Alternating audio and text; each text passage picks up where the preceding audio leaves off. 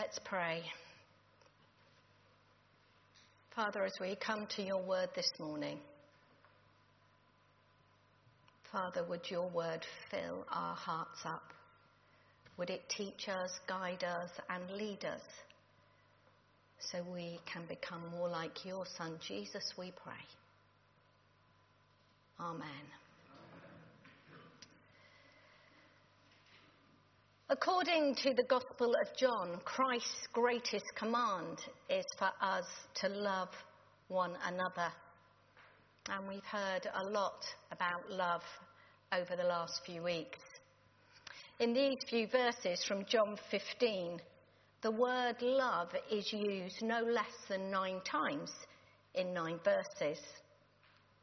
These words are part of Jesus' final instructions to the disciples before he dies. As Jesus faces his calling to the cross, he's compelled to talk to his disciples about love. Earlier on in the chapter, Jesus uses the picture of the vine and the branches to show us the importance of remaining in Him and abiding with one another. But now he goes even further. Instead of talking about abiding in each other, he talks about serving each other, which goes hand in hand with loving each other. For if abiding is not for our own sake, but has an end or a purpose, that purpose takes its shape in love.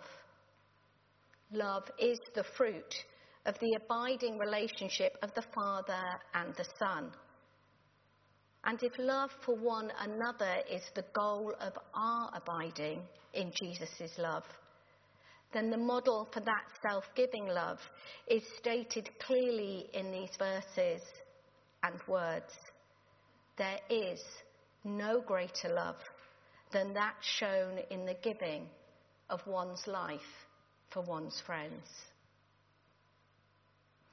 Today we commemorate the countless millions who have laid their lives down in conflicts, wars, and battles for the sake and service of others, both past and present. I'm sure many of them would not have called it an act of love. But that's what Jesus calls it in this passage. Greater love has no one than this, than to lay down one's life for one's friend. As we look at this passage this morning, I'd like us to take three questions from it to reflect on. Whereas the word love in English can be used to describe Marmite all the way through to a marriage, the Greeks used several different words to describe the many different meanings of love. And John uses two of these in this passage agape, God's unconditional love, and philia, which could be described as a beloved friendship.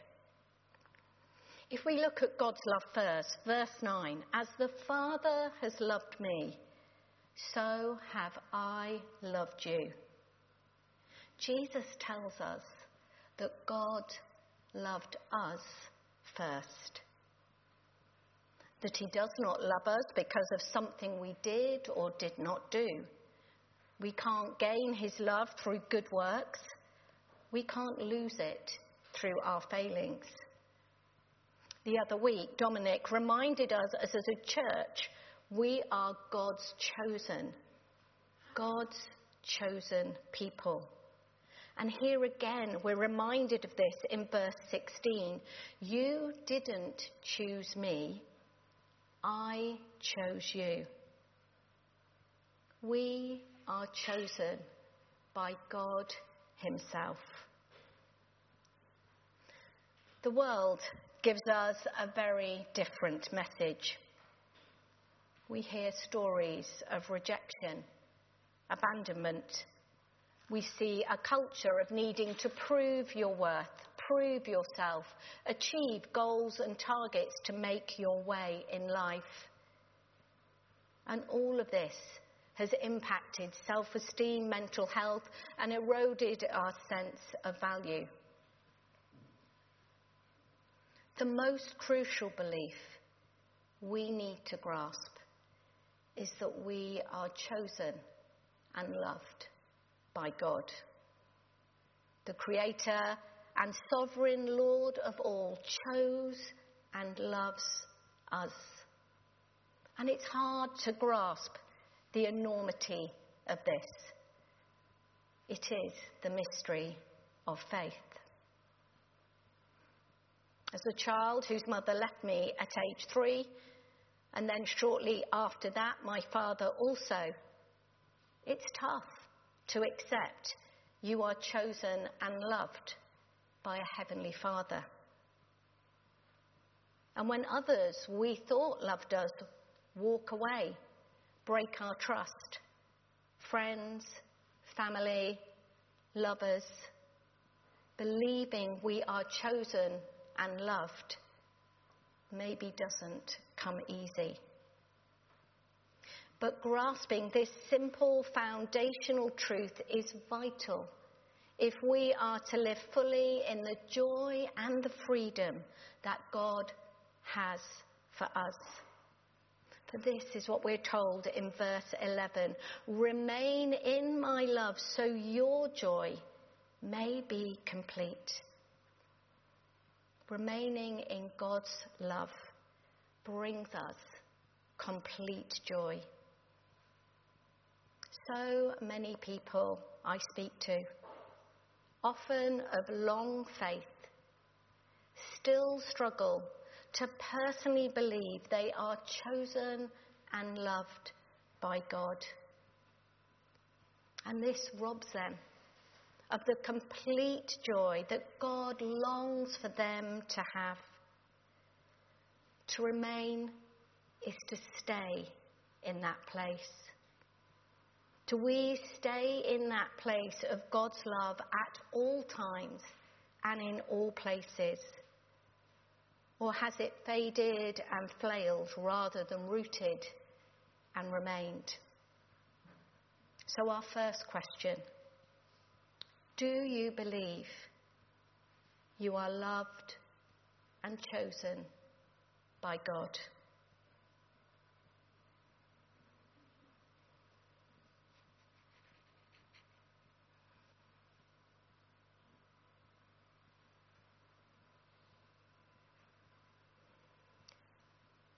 Agape or divine love is a verb. God's love is love in action. And on Remembrance Sunday, it's the actions of those that we remember, those who gave their lives for the sake of others and continue to do so. Agape isn't a feeling of the heart, it's a determination of the mind to achieve the good will of others, even those who hurt or injure us. It is a matter of will rather than a feeling, and it is the basic element of Christ likeness. God acted. For God so loved the world that he gave his only Son. God acted on our behalf time and time again. And we see this throughout the whole story of the Bible. God acted and the world was created. God acted and a rainbow appeared in the sky. God acted and the walls of Jericho came tumbling down. God acted and the seas parted before Moses. God acted and manna came down from heaven. God acted and water gushed from a rock. God acted and gave us his Son, Jesus Christ, so that all who believe may be saved. And as God's character and nature is to act in love towards his people over and over and over again, unconditionally, in spite of our rejection and unfaithfulness towards Him. So we are called to act in His love towards others over and over and over again. In his book, Mere Christianity, C.S. Lewis wrote, Do not waste your time bothering whether you love your neighbour. Act as if you do. As soon as we do this, we find one of the great secrets. When you are behaving as if you love someone, you will presently come to love him. Our second question Are we acting in love?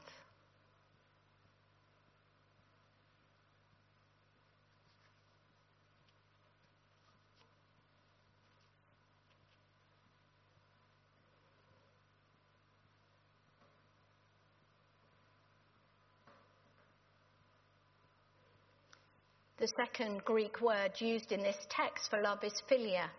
Jesus gave his love for his beloved. Philia is the warmest, deepest Greek word for love. It describes a real love and affection towards someone as friend. It's that closest, nearest, truest friend. As church, we may call ourselves brothers and sisters. Yet many of us may have experienced brother and sister relationships that are challenging, painful, even broken. And church, brotherhood and sisterhood is much the same. Our relationships can be challenged and get broken at times. As others look in at us as church, do they see beloved brothers and sisters? Are we tender, affectionate, warm? Are we picking up pieces for ourselves or laying down our lives for one another? As we are Jesus' beloved, how are we towards the beloved he has placed us in relationship with? So, our final question. Are we treating each other as beloved?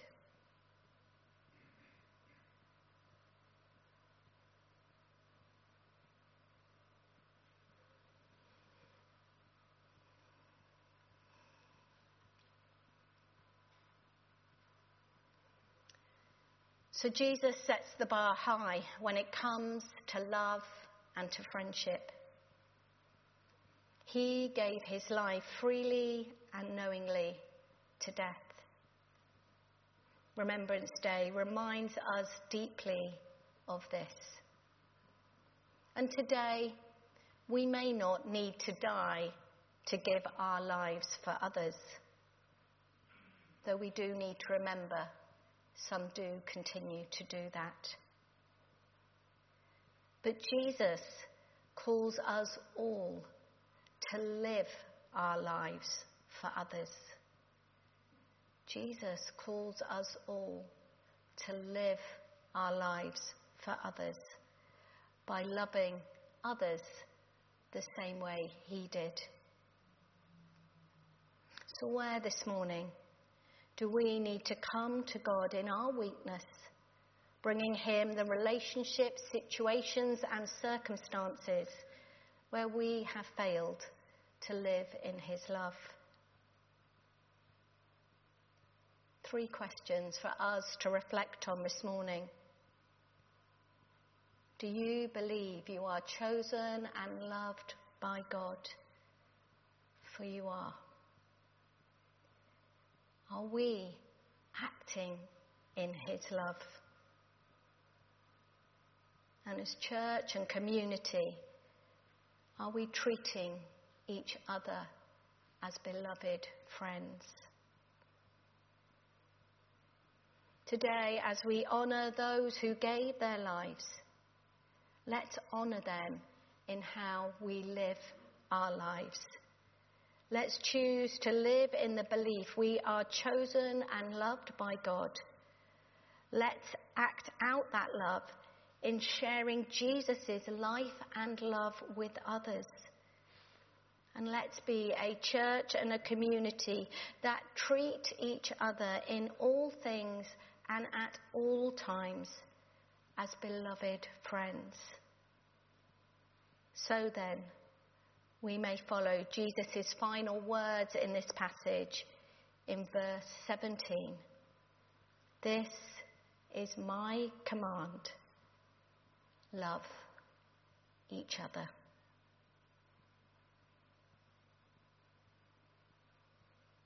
As we take time just to personally respond and reflect on those questions, we're going to sing our next worship song, King of Kings, Majesty. So just take this time, do remain seated as we sing this worship song to reflect on those questions personally.